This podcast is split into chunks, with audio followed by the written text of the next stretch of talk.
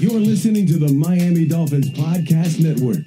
This is Drive Time with Travis Wingfield. Back to throw Tua, looking, flips it downfield, wide open! Touchdown, Tyreek Hill! Unbelievable! Just flew by him for a second time. Hope you soon jump on his bandwagon. Waddle, Waddle. To a shotgun, back to throw, looking, steps up, fires, touchdown! You got it! It's Waddle!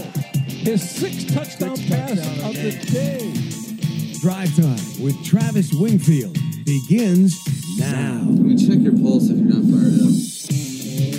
What is up, Dolph fans, and welcome to the Drive Time Podcast, part of the Miami Dolphins Podcast Network, covering your team, your Miami Dolphins. How's it going, everybody? I am your host, Travis Wingfield, and on today's show, I hope you guys are enjoying the bye week. I've been watching some horror films, I've been looking at a little bit of tape, I've been spending a lot of time with the family, play a little bit of golf as well, but today I am so pumped up about my guest, the great JT O'Sullivan, who, for my money, is the best film analyst right now in the business.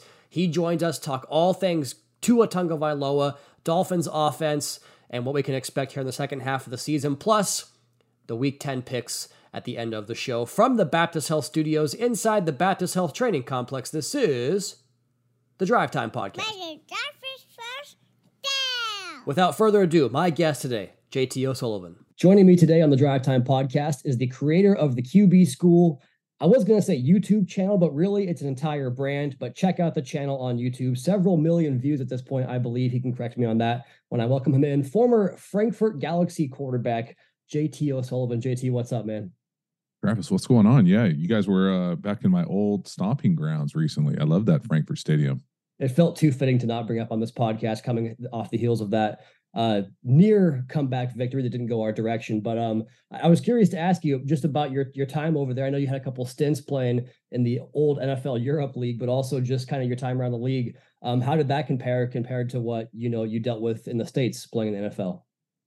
Oh, uh, it was great for me personally. Uh, went over there and, and played well enough both times to kind of stay in the league. And you know, as a backup guy or a guy who's not a first round guy, you've really got to kind of bide your time for your opportunity if it ever comes. And so the league, uh, that Europe league was great for me because I got a chance to play. You know, there, you get to the point in your career as a backup as a young guy where you need to play to get better. And it timed out both times for me to be really uh, little trampolines in my career that uh, gave me probably extra years in the league. So I'm very thankful for that opportunity. I had a blast over there and uh, still have a bunch of buddies that I played with from over there. I know the squad had a good time over there and too with all the uh, not just the players but the entire you know football support staff and all the content team and all that stuff too. So cool to get a chance to travel abroad from this league. I think Christian Wilkins said he never thought he could travel to Germany through football, but alas, here we are in 2023 and things have expanded quite a bit. And JT, you mentioned the you know getting reps in terms of you know growing as a young player. I think it's a good place to start there with the Dolphins quarterback Tua Tagovailoa, who every time you drop a new episode and I see him up there, I get pretty excited about it. Not gonna lie, it's nice a nice little peek into you know kind of the explanation to some of the things that we think we see in terms of trying to make sense of film, as you say yourself. And so I know Dolphins fans really appreciate it. But I want to start here. You know, with your videos, you talk a lot about two things with Tua that you know, I don't call myself Tuanon, JT. I have always thought he had a lot of good skills that go back to what he excelled with at Alabama. But if you were to consult Tuanon, they would tell you anticipation and, and accuracy uh, are really the the the pillars of his game. And obviously, you know, the footwork to to kind of change the launch points and just the multiple things that he does to put himself in position to succeed. I was wondering how you would describe, you know, from a guy that's done this for so long, playing and now analyzing, how would you describe the delicate balance of being able to mirror the drop in the footwork with the timing of the route to make that anticipation possible because on tape it seems like he's seeing it as fast as we are evaluating it but i'm sure it happens a lot faster when you're down there on the field. Yeah I, I think you do a really nice job of describing it right there. I think the thing that i would add on to it is you know not only is it the anticipation and the accuracy but it is a dance with how they do it so as the modern game evolves, and, and Miami's at the forefront this year with the motion, with the horizontal stretch, to marry that with the play action, so the timing and dance of the footwork with the perimeter speed and the down the field kind of intermediate chunks that they've been accustomed to just making so precise.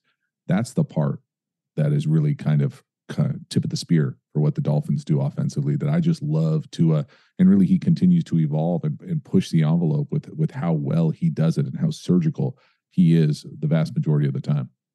And you know, you mentioned growth earlier and, ta- and talking about when you were younger in the league and Tua coming up and and I guess first couple of years probably didn't go as planned in terms of the production and just I guess the perception of where he was and, and, standing in the NFL. But then you know Mike McDaniel gets here and the offense starts to cater more towards his skill set and what he does really well. But now we're in this this portion of his career where he's in the second year of the same system for the first time, really since high school back in Hawaii. Um, when you put him on tape last year compared to this year, what do you see that stands out in terms of his growth from year one to year two under Mike McDaniel? Oh, uh, I would say the thing that you know I've always been a big fan of, of Tua. If you go back, shoot to where I, I, think I have videos probably of him playing in college coming out. I was a big fan of just what you mentioned. The anticipation and, and accuracy is something that I think translates from Saturday to Sunday. And so the thing that I think with Tua that for the first couple years, you know, fighting through the different staffs, through the different, you know, offensive coaches, he also was seemed like he never was quite as healthy as maybe he was when he first started going in college football. And so now it looks like he's not even healthy, but even a better athlete, a little bit better moving, a little bit stronger. And so you couple that with obviously the health concerns of what happened last year and just the fact that he can move and looks more comfortable back there and a little bit more dynamic of an athlete to be able to create a little bit more and get out of some bad situations. I think that has added just another little sprinkle to what he's already done and done at a really high level. You just want to see it consistently. You want to see it travel. You know, you want to see it in some bad, rough weather games, end of season. But I mean, what can you say from when when things are looking good and they're out there and he's healthy and he's feeling good? They're as fun and as dynamic as anybody in the league. You mentioned, you know, the athletic ability almost kind of being the part of his game that has advanced the most. And that almost seems like the converse of how it usually works, right? Like I think about someone, you know, going back to uh, this is going to age me, you know, on the podcast here, but going back to like Ben Roethlisberger in his early days, like he was so talented physically, but once he got Todd Haley in his corner and had you know an offensive system that was a little more you know I, I, guess based upon his mental aptitude, then he really hit these peak years of mass production. But it seems like Tua has kind of been the opposite, where he always had that you know mental aptitude, but the, now the athletic ability, like you talk about coming off the hip injury, is starting to catch up a little bit. Yeah, I, I think it's one of those things that was just unfortunate for Tua. You know, so much, and this is hard for people to get outside the building, outside the league but I think if you ask a lot of guys who played, they would say that they would agree with me when I say there's a lot of luck that goes into your ability to stay healthy. Now, obviously, you know, the guys who have done it for a long time across professional sports, they take it to the next level nowadays with their taking care of their body, all that type of stuff. You're assuming that you're doing that, but you still need some luck to be able to stay healthy. And if you're not healthy, that time to get right is different for everybody. And so there's not a lot of patience across professional sports, let alone the NFL. And so to go out there and, and try to battle when you're not feeling great, I think there is a testament. There's a there is a part of that, especially playing quarterback, that you're expected to do. But when you're feeling good and you're surrounded by talented guys and you're in a system with a that you're familiar with and people believe in you, you can kind of see that kind of surge and start to bubble out of Tua and what he's been doing. Dolphins fans know all too well about not having their quarterback for the entirety of a season. I mean, I, I, just put a tweet out the other day that said that this is the first year Dolphins have had their starting quarterback start the first nine games of the season since 2016. So it's been a minute they've had anybody healthy for the duration of the season. But I think one way the Dolphins have helped Tua in that regard, and he has helped himself, is getting the football out of his hands quickly. And JT, I want to kind of go in the weeds here a little bit, talking about something that you describe so well in your videos, and I've seen Josh McCown before he got back into the league as a quarterbacks coach talk about this with uh, underdog is is Tua's vision and how rare he his vision is to be able to process the field the way he does. And he told a story about being in the same quarterback room with Kurt Warner, and that was when he realized like I'll never see the field the way that Kurt did, you know, in his in the peak of his career. And that, that's not the question here, but I guess maybe I want to simplify that for someone who's never played the position or the sport. Like, how special is that vision to be able to like I talked about earlier, to marry up your throws into those tight zone pockets and to see things that maybe other guys can't. Had you ever been around a quarterback that saw it in a way that you're like, I don't understand what you're seeing because I don't have it that way, maybe? Uh, I mean, I, I would say that it is rare that a lot of guys, not a lot, uh, what's the right word? Many people that come into the league playing quarterback, you get to that point in your career where you get an opportunity in the league and and sometimes the guys who are drafted really high are maybe the and maybe the uh the prototypical guy in this regard. They just the freaks of freaks you know and that goes across all the NFL roster. But guys who are playing quarterback in the league have probably had the strongest arm in their area been the number one guy their whole career. And so you don't necessarily have to anticipate. You don't have to be precise with your ball location consistently. If you're back there running around like it's recess and just creating all the time, you're going to have guys wide open on scramble drills. Where for Tua, I don't think that ever was his game. It certainly wasn't his game in college. He had that precision, he had that anticipation baked into it. I don't know necessarily where he got it. He probably got it from, you know, detailed work and being prepared and feeling confident and the trust in his own skills to be able to let it rip.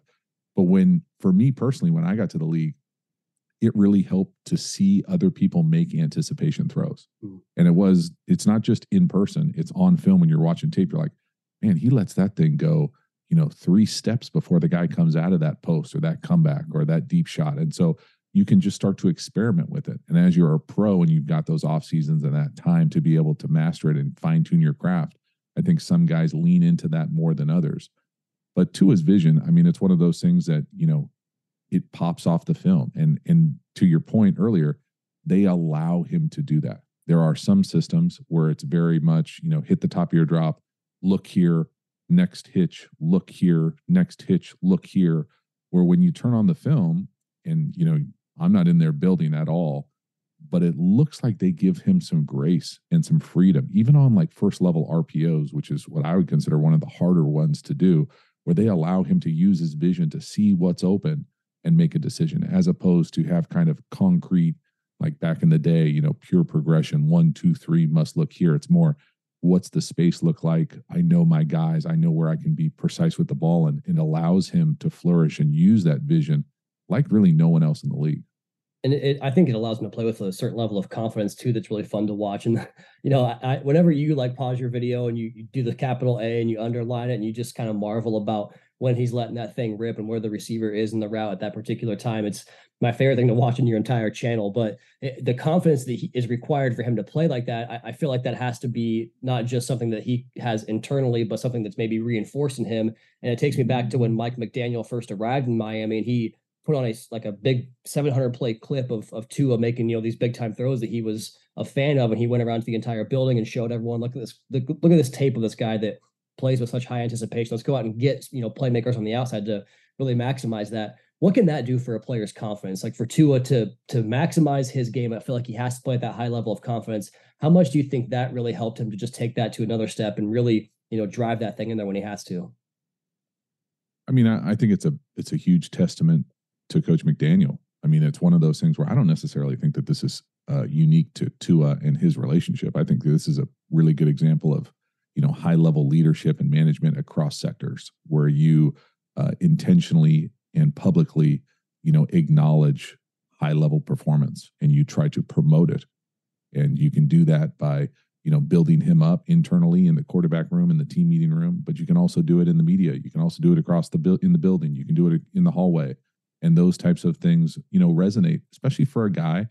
And I, you know i'm not pretend i don't know Tua at all but i would imagine a guy who you know, probably wasn't at his peak confidence, you know, when Mike McDaniel first got that job. And so he really did, you know, influence Tua to step into this space that now he seems to own as far as being so, you know, on top of it with his anticipation and leaning into his strengths allows him to play, you know, to his absolute peak as we move towards it. The other thing I would add, and this is just me as a fan of quarterback play and and and Tua is, you know, there's this huge elephant in the room as far as we need him to stay healthy. I mean, you know, we talked about the Dolphins starting quarterbacks not staying healthy, but for him, especially, especially with the concussion things, leaning into getting rid of the ball and whether it be the quick release or how they're doing it with kind of the the use of motion and the spread element of what they bring to the table and how they just seem to collect speed with their perimeter players allows Tua to just play just a little bit faster and lean into kind of protecting him and not taking some of those hits off where you're kind of like don't want to be back there hitch hitch hitch you know waiting on things to open you you lean into his strengths and as kind of a corollary element, he gets rid of the ball, he doesn't get hit, all those types of things that we're trying to do to protect him. It hasn't even been close this year, man. Like he hasn't even really taken one of those big hits where you're like, oh no, it seems like maybe this could be one that you know puts him on his back. But the ball comes out so fast, or or he just has you know outlet options. Like there was a play in the in the Germany game where uh, he he rolled to his left and didn't have his you know his primary, and he came back to the far side. He actually got hit for a grounding call, which uh, you know I, we can you know deliberate that a different time. But he he knew exactly where Raheem Mostert was to get rid of the football and just kind of you know basically grounded it that way, you know at Raheem's feet, but got hit for the flag. So it seems like there's a good understanding of how to get rid of the ball faster as well. So it's been really cool for us to see that encouraging going forward for sure. Let's go ahead and take a quick break right here. My guest today, JT O'Sullivan from the Quarterback School. This is the Drive Time Podcast. Your host, Travis Wingfield. Are you still searching for your perfect place to call home? Well, now is the time to buy at Fisher Homes. If you're looking to move in before the end of 2024, May could be your last opportunity to start building your dream home and close before the year's end. If you're hoping to move in even sooner, Fisher Homes also has homes that are move in ready and waiting for you, where you can start enjoying the benefits of homeownership even faster. Schedule your personal tour with a new home advisor today at FisherHomes.com and make this spring the season you find your perfect home sweet home. Back here for segment number two of my special guest today, JT O'Sullivan from the QB school, breaking down all things Tua and this Dolphins offense. And JT, uh, one more like weird theory I have for you here that I wanted to run by, you know, former NFL quarterback before I talk about some more general Dolphins offensive topics. And, you know, I'm sure you've seen some of the headlines talking about Miami's victories versus the teams they've lost to this year. And I've been, you know, putting together different ideas and thoughts and segments for the podcast, trying to make sense of what the first nine games of the season means. I went back over Tua's career, and there was a trip in 2021 to London where they lost to the Urban Meyer Jacksonville Jaguars. And since that game, they have not lost a game that Tua has quarterbacked where they were greater than a field goal favorite to win the game. And to me, I think the common thread there is is Tua playing because they've had games against those teams without Tua in the lineup and they've lost those games. And my theory, JT, is that his skill set translates to a super high floor in terms of performance. In fact, I think there was a, a stat a couple weeks ago before uh, what was the doubt? Like the Philly game, maybe had a low passer rating, and it was he had not had a game below 90 passer rating all season long.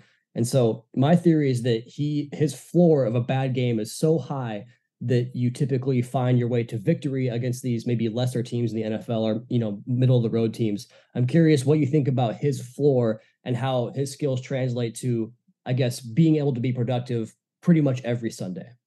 I think cutting to what the core of that probably is is the the argument that they, you know, can't necessarily beat the premier teams in their conference.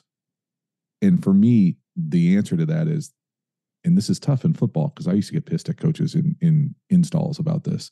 But football is a small sample size game. And so if you have a small sample size and you, you know, go oh over 3 in that situation, well, it looks like you're terrible in that. But in reality, it's just a small N. And so it's hard to live in that world when you only get to play once a week but that's my take on it. I, I, think, you know, I think that they will be fine in those games. Not fine. I mean, you have to win those games eventually. Right.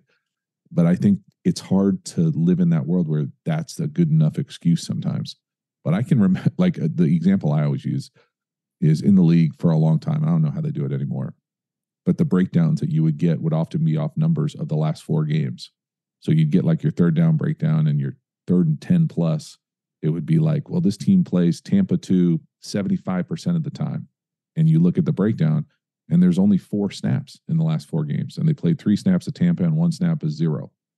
And you're like, well, that doesn't really mean they play 75% Tampa in that. That just means in the last month, that's what they did.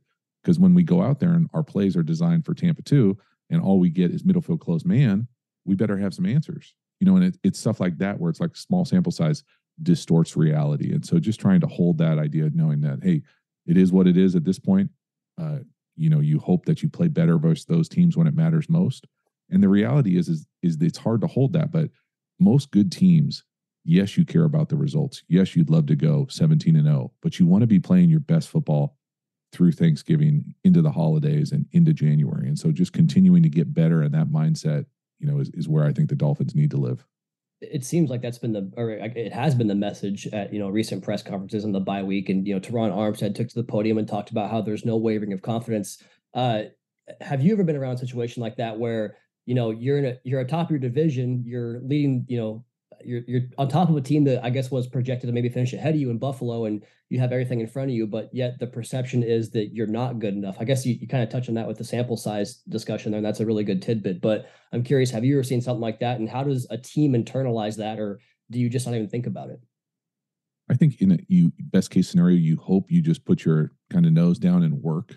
And I think that the coaches can go a long way to uh, reinforcing that message. You know, whether it be in meetings, individuals, at practice, you know what the focus is as far as trying to get better. There's a lot of coach speak in that, but there's also a lot of truth when you look across the landscape of the league and the teams that have played their best at the end of the year.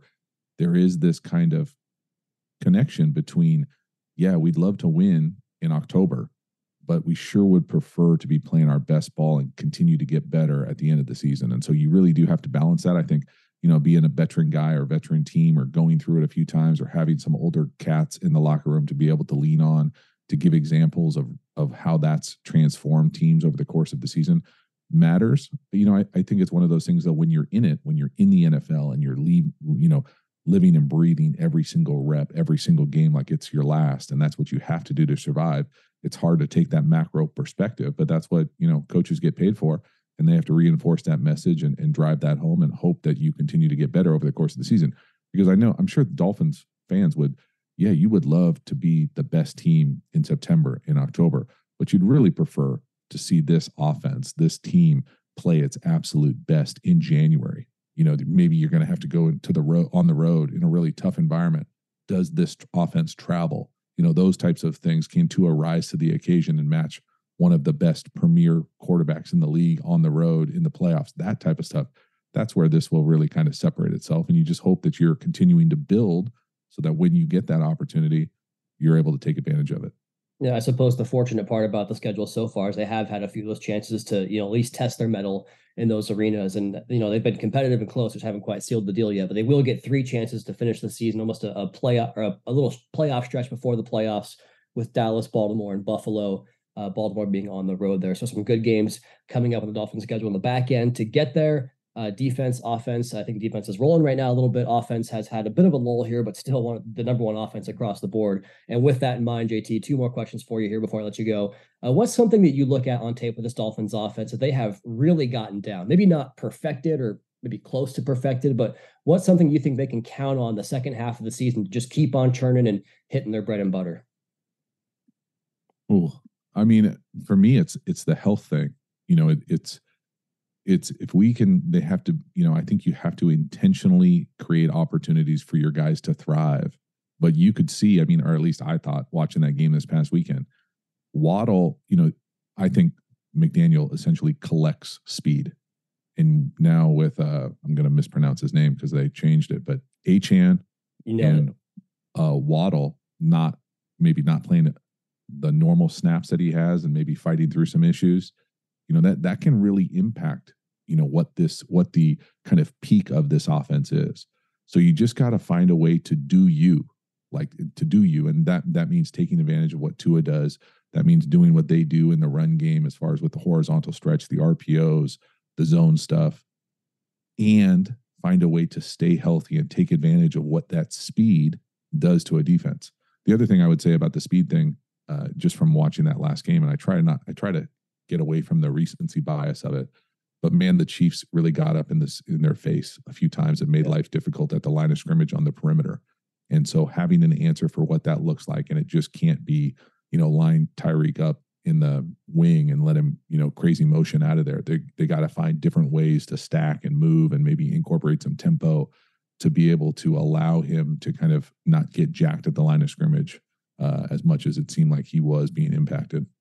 You mentioned Waddle. That's that's a really good point there because the Dolphins have had so many games this year where either he's been banged up and had to exit, or an offensive lineman has had to exit mid game. What's the challenge of getting a you know because like if you have a guy that you know is down, you can game plan the entire week and put in your third down, your reds, and all that stuff with him, and then getting number one reps, right? What's it like to lose a key piece in a game? I know Waddle came back and played in the game, but there was like you said, he only played about fifty four percent of the snaps. So what's the what does that do to an offense when you lose a key guy in game like that? I mean, it's it's a challenge.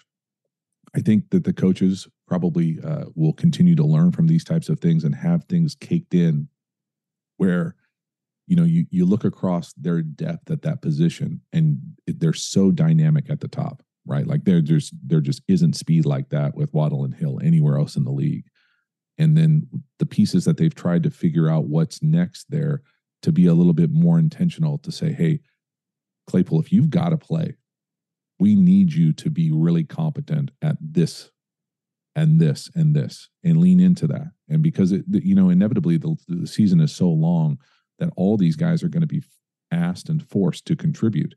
You just have to be intentional with having everybody have their role their piece because right now it looks like when when they lose a little bit of speed and th- this is not like a huge intuitive leap you lose that elite speed everything comes a little bit more down to earth Mm-hmm. And so just having a plan for what that looks like as they continue to kind of make sense of what this next few weeks looks like, I think is a perfect time to experiment with that, get more guys involved, find out what those guys do well. And then if those situations arise, you've got a little bit better plan to be able to take advantage of uh, some new opportunities for other guys. It seems like the bye week kind of came at the right time of year for both the points you just made in those last two questions. I'll finish with this, JT. Conversely, because I, I love the the praise and stuff you do on the show is always great, but also you kind of give us an idea of where things can get better. What do you think is one thing the Dolphins offense can do to get better and have, you know, number one offense passing, uh, number one total offense, number one scoring offense? Oh man, put me on the spot. I don't know if there is a whole. I'll be honest, I don't know if there's a whole lot. That's a good answer. Uh, we'll take it. I, I think the other thing is to is is the teams are going to try to get up in the face of the speed and jack these cats at the line of scrimmage, and so just continuing to evolve what they do pre-snap. And I, I love what they. I mean, they've essentially lit the league on fire with that uh, motion that Tyreek Hill does going out. You know, it's a little inside joke there, but the, like the idea of, you know, continuing to lean into the edge of the innovation aspect of pre-snap movement. What's the next iteration?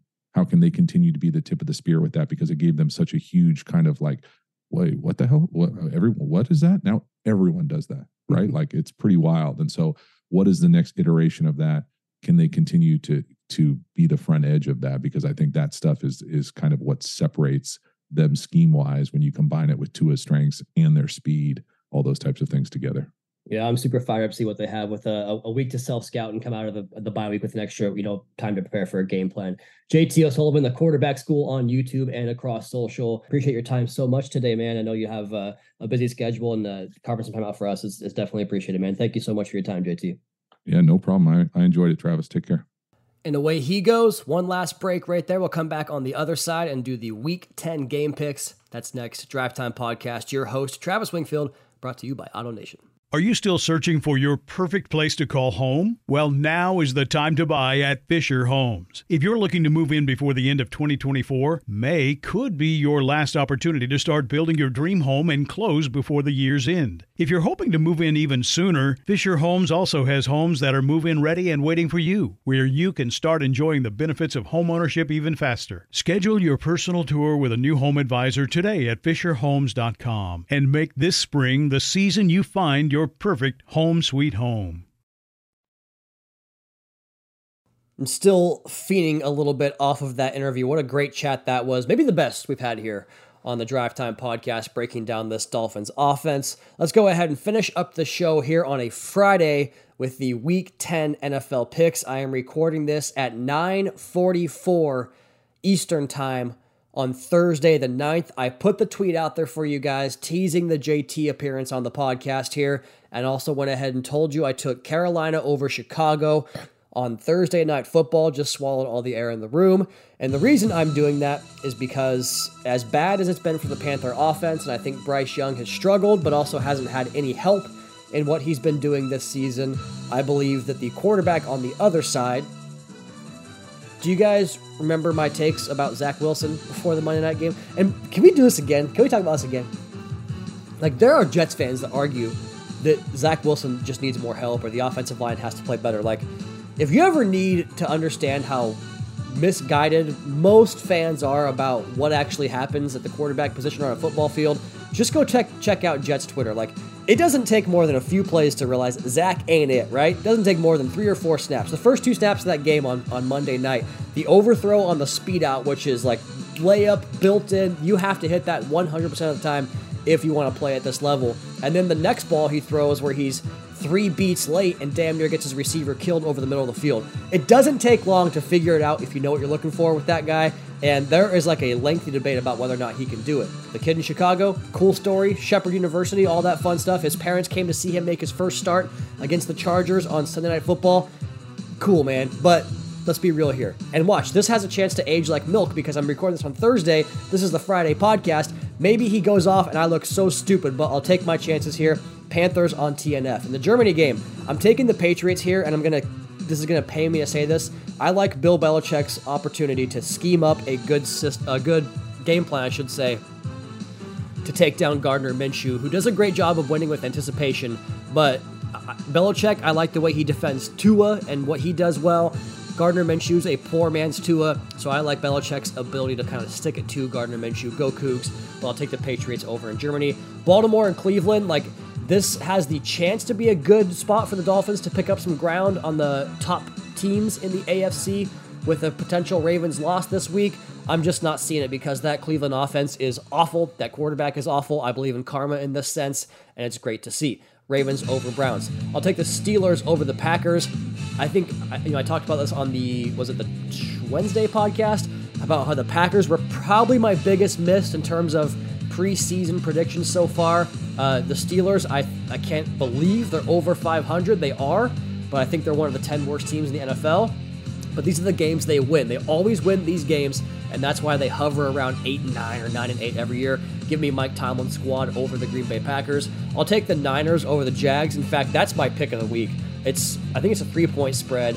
The Niners are on the road, both teams coming off a bye, and this is the game the Dolphins fans I think need to tune into the most. I don't believe Jacksonville will usurp Miami's ultimate position in the AFC standings among division winners because I still believe it's going to be KC, Baltimore, Miami, and Jacksonville who win the divisions. You want to stay out of that four seed because if you get the fourth spot, you're going to wind up playing probably Cincinnati or Baltimore, the loser of the AFC North battle in that first round. And I'm just not all that interested in doing that. I'd like to see one of the teams that sneaks into the backside, like a Pittsburgh or a Cleveland or a Chargers. Give me one of those teams down here in South Florida in the second weekend of January. So give me San Francisco big in a romp over the Jacksonville Jaguars. Give me the Saints over the Vikings. I don't think lightning strikes twice there for Josh Dobbs and company, although it's a great story. And the Saints have found a little something on offense, but that defense is fantastic. Give me the Saints in that one. I'll take the Bengals over the Texans, although I'm watching that in my third screen on Sunday on the ultimate NFL watching weekend for a Dolphins content creator who goes to every game. Now I get to sit at home, watch some games. I will have Bengals and Texans up on the screen, but give me the Bengals to win that one. I think they're going to roll here for a few weeks in a row. Uh, will the Bengals give me the Bucks over the Titans? This is probably the one that I had the most consternation over, but the Bucks are at home. I think Will Levis has been good so far, but I think that team is not good, and I think that the quarterback will see a little bit more of a depreciation in his production or his performances this year from what we saw in that first game, because that's typically how it goes for rookie quarterbacks. Give me the Lions over the Chargers. I also had some consternation on this one, but I'm taking the road team. Typically, when the Lions travel, if it's outdoors or bad weather, I go against them. But Goff likes the friendly confines of SoFi Stadium. I think the Chargers are vastly over, not overrated. I shouldn't say that because, and you know, CK uh, Parrott on Twitter, Chris Kouffman had a great tweet about how the Chargers are this team that everybody loves to fawn over the quarterback. Justin Herbert's so great when they don't score points. When he throws for 130 yards on 30 passing attempts, we talk about how great of a job he did managing the game. GTF uh, OH out of here on that one all the way. But the funny thing about it is they fawn over the quarterback, like Chris mentions, but they don't give Miami credit for a valuable win against that team. I think that they are being held back by their quarterback right now, quite frankly. So, with all that said, I'll take the Lions on the road at the Chargers. Although, if the Chargers do win, Miami has a win over a winning team. So, either way, I'll take it. But uh, yeah, give me the Lions in that one. Let's go Atlanta over Arizona. I really wanted to pick Kyler Murray. I just think that the operation in Atlanta right now is silly from top to bottom in terms of decision making and uh, you know not throwing the ball to Kyle Pitts and Drake London and Bijan Robinson. Like, let's draft these guys and then not use them. Makes a lot of sense. But give me the Falcons because I think the Cardinals are awful, and I'm not taking Kyler Murray in his first game back, maybe down the road when he shows me he's back to normal. Cowboys in a romp over the Giants. It's a 16 and a half point spread. Holy moly. Seahawks over the Commanders at home. Uh, I think that's pretty self explanatory. I really debated on this one back and forth Jets and Raiders, but I'm taking the Jets uh, just because I think that their ability to shut down Aidan O'Connell will be the biggest mismatch in this entire game, where I think Zach can put, you know, 10 points on the board and get a nice 10 to 9 win or something. And then Buffalo over Denver on Monday night, but I'm not like writing that off an automatic win for the Bills, but I will take them to win the game in this spot. So there you go. Those are the week 10 picks. That's my time on the podcast this week. Tomorrow is Saturday, so you're not going to hear from me. However, on Monday, we'll be back with the second part of the off-season review. The uh, defensive side of the football will go under the microscope on that one. Plus, we'll give you all the updates from Monday's media there at uh, the Baptist Health Training Complex. Plus, we'll have Channing Crowder, I believe, for the Tuesday episode. I think we'll have that podcast recorded by then. I can't promise it, but I'm pretty sure I will. So I'll keep you posted on that. And then Wednesday, right back to the same old schedule you're used to. Raiders preview coming up next Wednesday on the podcast. All right, let's go ahead and get out of here. Subscribe, rate, review, all that fun stuff. Uh, follow on social at Wingfield NFL and the team at Miami Dolphins. Check out the Fish Tank podcast with Seth and Juice, the YouTube channel for media availabilities, and Dolphins Today. And last but not least, MiamiDolphins.com. Until next time, fins up. Caroline and Cameron, Daddy is coming home.